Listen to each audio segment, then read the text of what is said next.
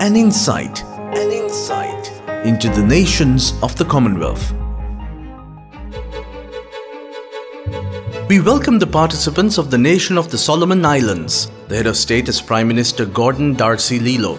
The capital is Honiara. The population of Solomon Islands is around 523,000 people.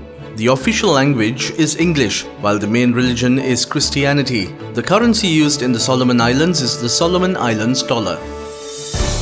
We at Everlasting Radio welcome the participants of the Commonwealth Heads of Government meeting to Sri Lanka and wish them all a productive, blessed, and wonderful time here in the Pearl of the Indian Ocean. Everlasting Radio, music and inspiration.